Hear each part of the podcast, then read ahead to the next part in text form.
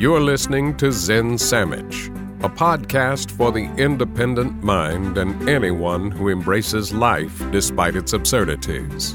Join former attorney and professor turned Japanese papermaker Mark Reed each week as he talks with creative, inspiring, and influential people, or as he shares his own research to help make your world a little better today than it was yesterday. Hey, here we are. My guest today is a self proclaimed neuroscience geek. She's also the author of two best selling books Happy Hour with Einstein and Happier Hour with Einstein, Another Round.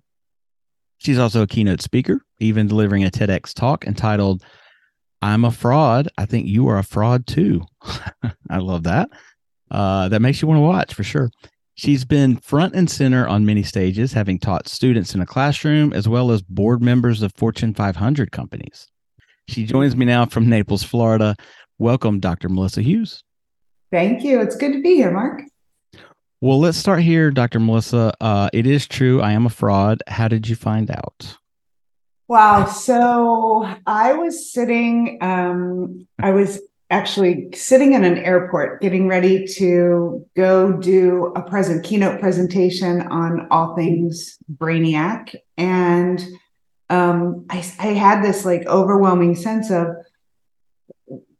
surely they're going to figure out that I, I, I don't have any business being up there. Like i'm totally they're going to like when i get there they're going to say oh i'm sorry we've made this huge mistake. You should go home now right so I did the presentation, and of course, I had lots of people come up and you know thank me and uh, ask for my card, and you know all the stuff you hope to happen. I go back to my hotel, and I literally crumpled into like a puddle uh, in my hotel room, thinking, "Well, when are they going to figure out that I know have no idea what I'm talking about?"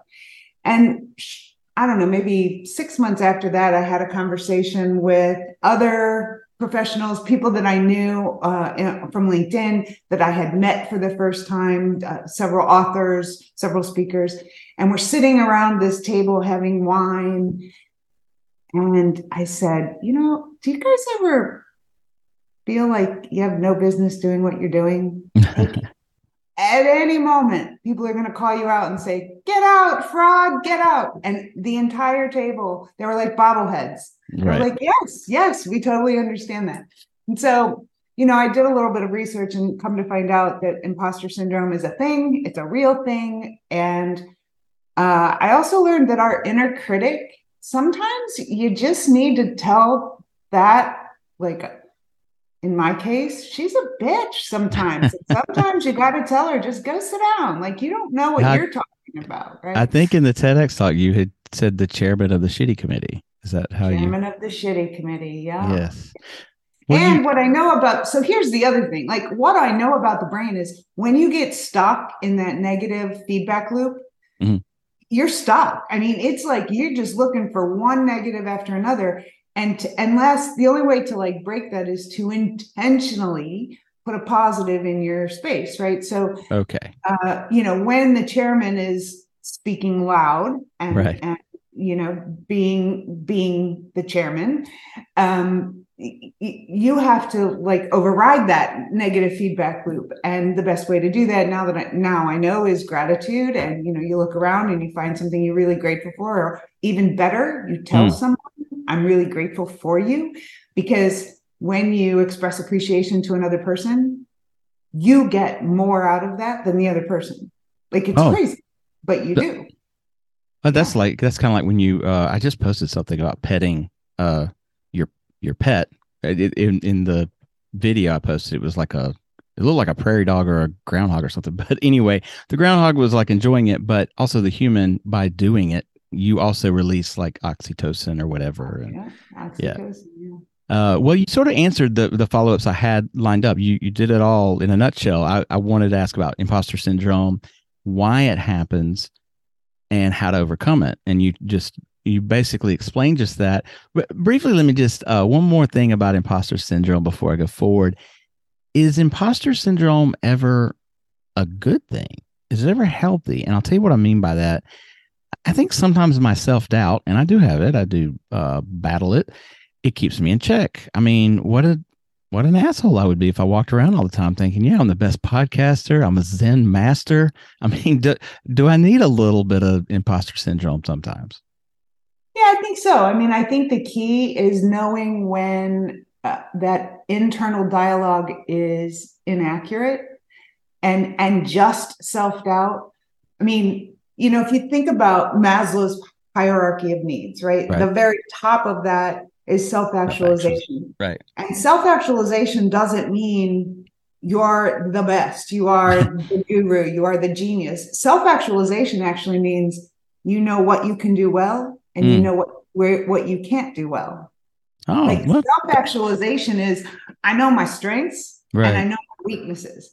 That's I'm a, able to teach. Yeah. I mean, make other people smarter, but I also know where I can get smarter and I go find those people who can make me smarter. So it's a little bit of a myth that you think when you get to the top, you're the best that you can be. Right. When you get to the top, you actually know what you're not good at. Yeah, that's exactly what I was going to say. Is that uh, I I really like that description because I'm a little closer to that than I used to be because you know I used to be a little know-it-all, but now I realize like, man, I don't know a lot. I, there's a lot I don't know.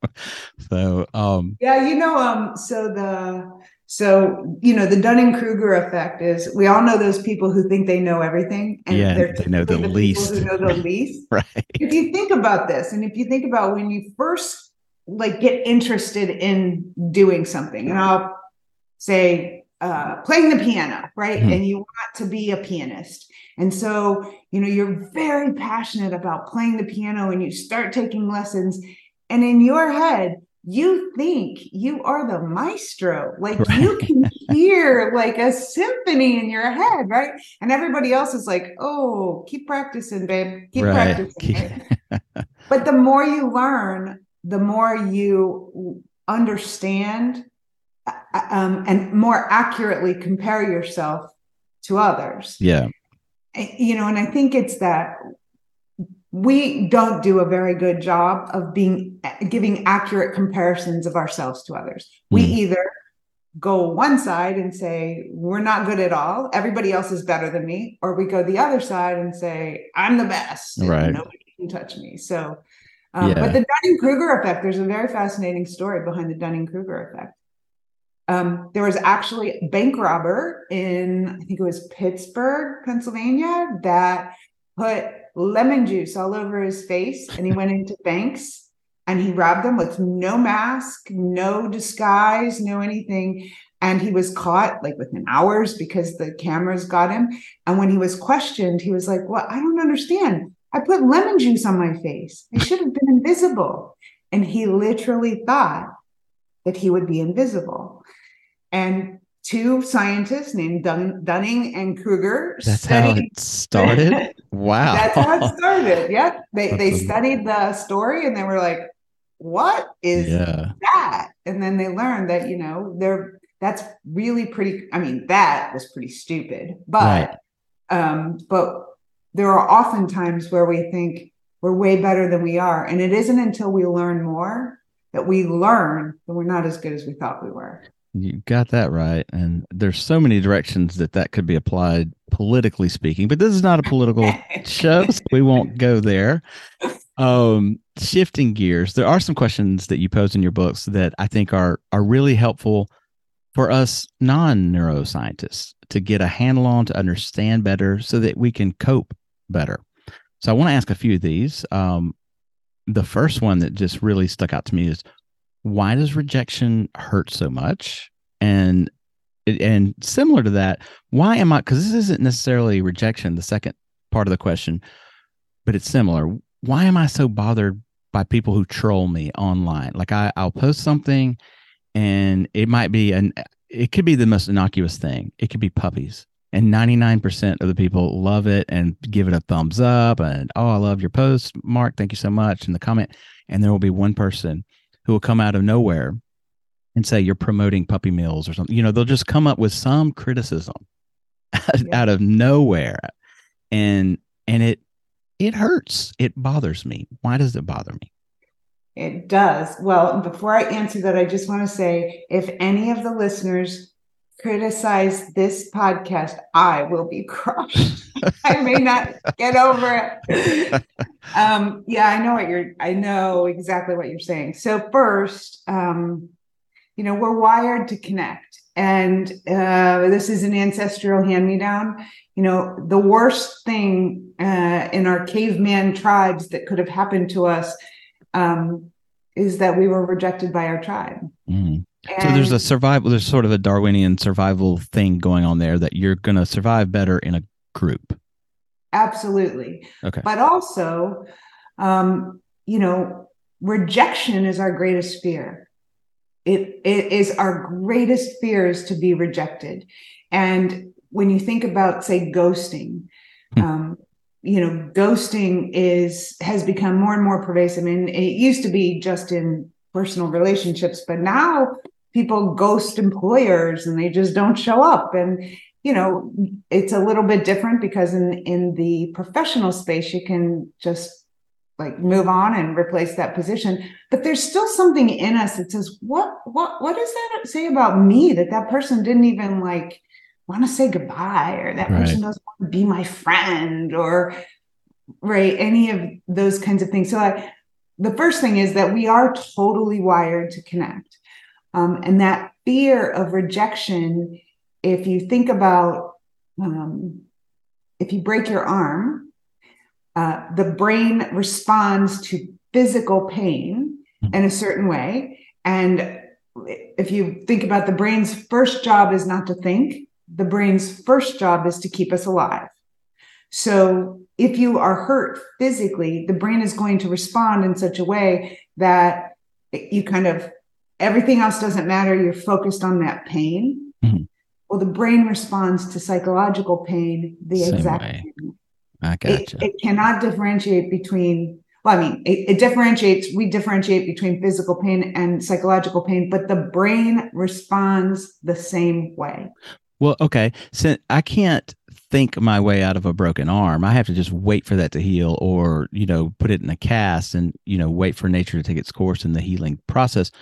But I do have a little bit more control over what I think.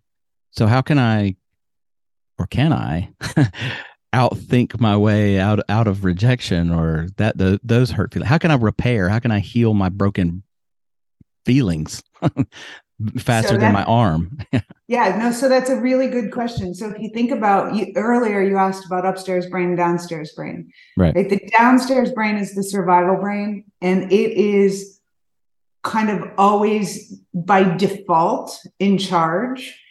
Um, but when you feel a certain sense of safety, both physical safety and psychological safety, this is why psychological safety is such a buzz in culture, in workplace culture right now. Because if you don't feel feel psychologically safe, then your thinking brain is not in charge.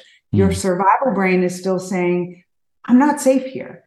Uh-huh. Um, and psychological safety can mean I'm accepted by my peers. I'm appreciated for my strengths and my contributions. If you don't have those things, then there, if there is no psychological safety, then your survival brain is in charge. When when your survival brain is in charge, your limbic system says the limbic system is the emotional sentinel right in the center of the brain. Your emo- your limbic system says danger. Hmm. We need to address the danger first, and to do that, I'm going to allocate all of my neural resources downstairs to the survival brain to take care of this because the first job is to keep you alive. Yeah. And so when that happens, it actually pauses the prefrontal cortex.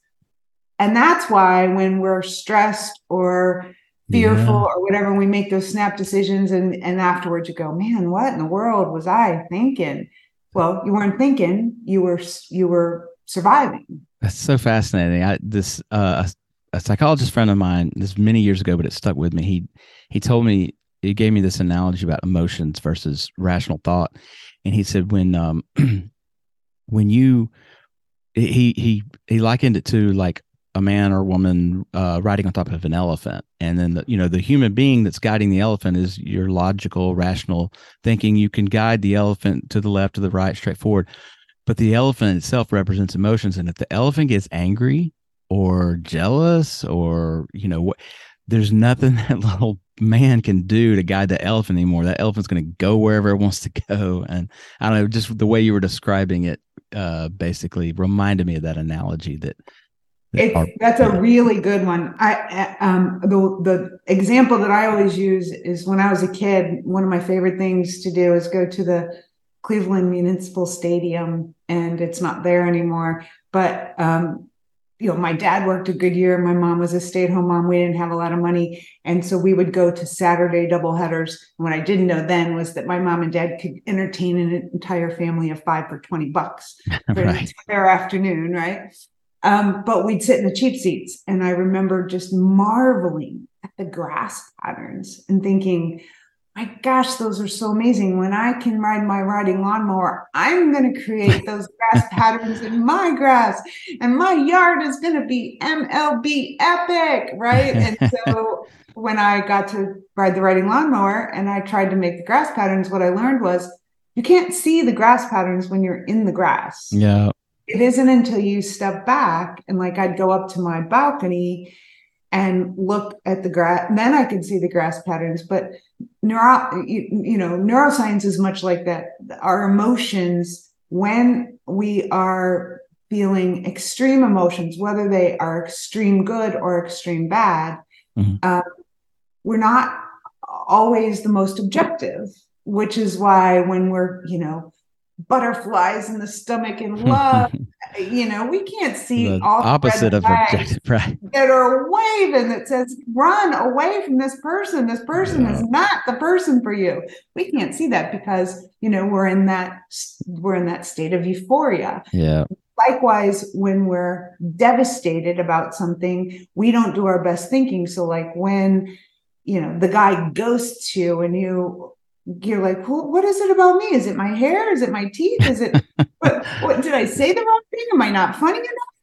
You know, you you go into that negative feedback loop and you're not doing your best thinking because it's it's all of that negative emotion that's preventing you from seeing things objectively. So my advice is always when you're in either one of those situations, find the cheap seats like hmm. find a way to go up to the cheap seats and look at it objectively yeah. from a distance because and and sometimes i mean that's the best way you say can you repair broken feelings yes you ha- but you have to give yourself some distance which is really hard because we often wallow in yeah right it's it's finding those cheap seats which is kind of hard to do sometimes because you're well because you're so stuck in it you know right. it's hard to like step out of it or find a place. I uh this is a brief tangent. I'll I'll might even cut this part out. Do you, do you know the show Ted Lasso? Yeah. I okay. I love that show. And his character uh is so great, you know, because he's just constantly kind, even when people are not kind to him. And, you know, I mean, sort of back to dealing with those trolls and stuff that when it bothers me, one way I find my cheap seats is I because I can be like emotionally invested in what they're saying. It, it pisses me off a little bit. And then I think, all right, well, how would Ted Lasso handle this? I don't want to say like I'm living my life like what would Ted Lasso do, but it does like make me really evaluate because sometimes he's insulted and, and and instead of like having that just firing back a defensive, you know, response, he finds a way to say, you know, well, you know, maybe you're right. You make a good point, you know, and and he finds a way to kind of go around what their intention was and uh yeah. Yeah. i don't know it helps me find the cheap seats i like that uh that analogy there well right. we've we've covered a lot of ground but honestly we didn't scratch the surface for all the stuff i wanted to ask you but you're you're one of those people when i prepare for the interview it's like it's it's easy and difficult in uh the easy side of it is there's so much i can go listen to your ted talk i can go look at excerpts from your book i can you know go find out lots of info on you and then it's difficult because there's so much about you. There's so many i mean you know i could ask you any question about neuroscience we could be here all day. But uh, i'm so glad that we we've covered what we have. But i do a segment in each uh, episode called five minutes zen where you know we've been talking about the science and everything. I try to give people a down to earth practical thing that they can just think about for five minutes maybe improve their day hopefully improve their lives. What would be your down to earth advice for us lay folks who aren't neuroscience geeks. Um, what is your practical advice on how to lead a more peaceful, content existence? And I mean, it could just be as simple as what you said before, like get better sleep, get get more sunlight and exercise. But essentially, how can we take good care of our brains? So definitely sunshine and exercise can't cannot uh, stress those enough. And it, and when you say exercise, it doesn't have to be work up a sweat, go do CrossFit. Like it doesn't have to be that. Mm-hmm. Uh, it can be something as simple as doing a lap around the block, you know, once in the morning, once in the afternoon, because um, we think about fuel for our body, but we very rarely think about fuel for our brain. Mm-hmm. And the fuel for our brain is oxygen and glucose. The thing about brain fuel is that the brain doesn't actually store the fuel or make the fuel. We have to get it up there. Yeah. And so just, you know, walking for 10 minutes is enough to increase the oxygen, the blood and oxygen flow to your brain that can actually get you out of a like if you're working on some project and you find yourself stuck, go take yeah. a walk. It's so funny. I don't mean to interrupt you here, but it's so funny. One of the questions I had, and then I I re- researched it and I answered it, so I didn't have to ask you. But one was I wanted to know like why I pace when I in my creative mode when I start to write things or something, I tend to, whether it's an academic paper or creative uh, thing, I walk around a bunch. And then I've read up, you know, well, you're, I'm getting the juices flowing, getting the blood going up to the brain and, you know, yeah, eat, feeding it. So it, it, it, it's so crazy how just a few minutes of physical activity will feed your brain. So that's one thing. And the other thing is, um, and I think people are, uh, probably less introspective these days than they used to be. I, I, think we're so busy. You know, our our to do list is so crazy long. Like there's always more list than day. Right. I mean, I have things on my to-do list that I've carried over week after week after week. And at a certain point, you beat yourself up and go, well, I'm not going to beat myself up over this anymore. I'm just going to take it off the damn list. There you go. not getting done. Right.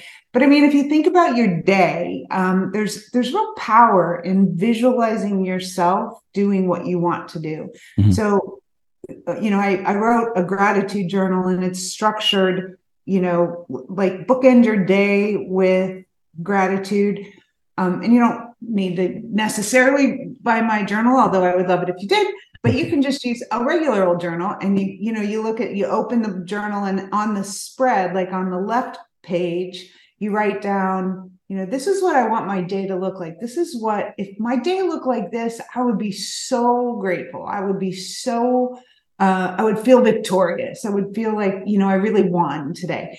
And then, and you do that in the morning. And then on the right side of the spread, you look back at the end of the day and you say, what did I accomplish today? Like, what did I do? And somewhere in there, there needs to be, I did something for someone else. Mm, nice. And I think we often underestimate those little things we do for other people. And I think we do like a little thing. Like maybe you, I've gotten in the habit of dropping a thank you note in the mail once a week. Like every Friday, I kind of end my week with a thank you note to someone, you know, old school, write it yeah. down, address it, put a stamp on it, right? Oh yeah. Um, and and I do it and then I kind of forget about it. I just kind of and then somebody a lot of times somebody will say, Hey, thanks so much. I got that note in the mail. That just totally made my day and then guess what? I get to like have that same boost of dopamine and serotonin and oxytocin and all those good stuff. So i, I think just taking a minute at the beginning of the day and at the end of the day to say what do i want my day to look like? And what did i actually accomplish today? Because we don't give ourselves enough credit for the good stuff. What happens is because of the negativity effect we focus on the bad stuff. We yes. focus on things that didn't go well. Yep. We focus on the things that didn't get done. We focus on, you know, all the negatives. And when you kind of structure your bookend your day with gratitude and you look back and you say, what am I grateful for today? From me and from other people. you'll find that you're really paying attention to those little things that you would have otherwise just overlooked. And yeah. that actually will help you sleep better. That's true. yeah. I, uh, my, you know, I talk a lot on this show about simplification, about simplifying your life. And my things to do list, I, I sort of have a, a, an unofficial rule. I don't put th- more than three things on it. I've got, I might have seven things I want to do in a given day, but my official list will have the three I want to get these three things done today. And yeah. uh, so the other stuff is bonus if I get to it. But if I get those three things done every day, and I almost always do, then at the end of the day, I look back over it when I'm going to think of tomorrow's three item list. And I'm like, oh, I can check those three things. I did those three things. It, well, it, your strategy actually forces you to focus. Like you're only going to put the three most important things. Like if you get nothing else done today, those, but you get those three things. It, yes, that's a really good focus technique. Yeah, that's that's what I do. Well, uh, that's all, folks. Um, go get happy hour with uh, Einstein. Go get the journal she was talking about, and uh, go watch her TED. Go watch Dr. Melissa Hughes' TED Talk on YouTube go to melissahughes.rocks. By the way, how did you get that as a suffix, man? I'm so jealous about that. I, I want zensammich.rocks. Right? I didn't know that existed. well, existed. melissahughes.com was taken. And so I was like, what else is out there? And so I looked at the other ones that were available and I said, oh, dot rocks. Yes, please yeah, sign awesome. me up. go to melissahughes.rocks and check that out. After you do that, after you get the book and the journal, if you got a couple of bucks left over, go over to zensammich.com. Hopefully zensammich.rocks someday and uh, and find out how you can help out this show. Info on that is at the top of the page. Just a few bucks helps us pay the bills. Thank you in advance for that. Dr. Melissa, thanks so much for your time today. You're awesome. Always a pleasure to talk with you. Thank you. Pleasure is all mine.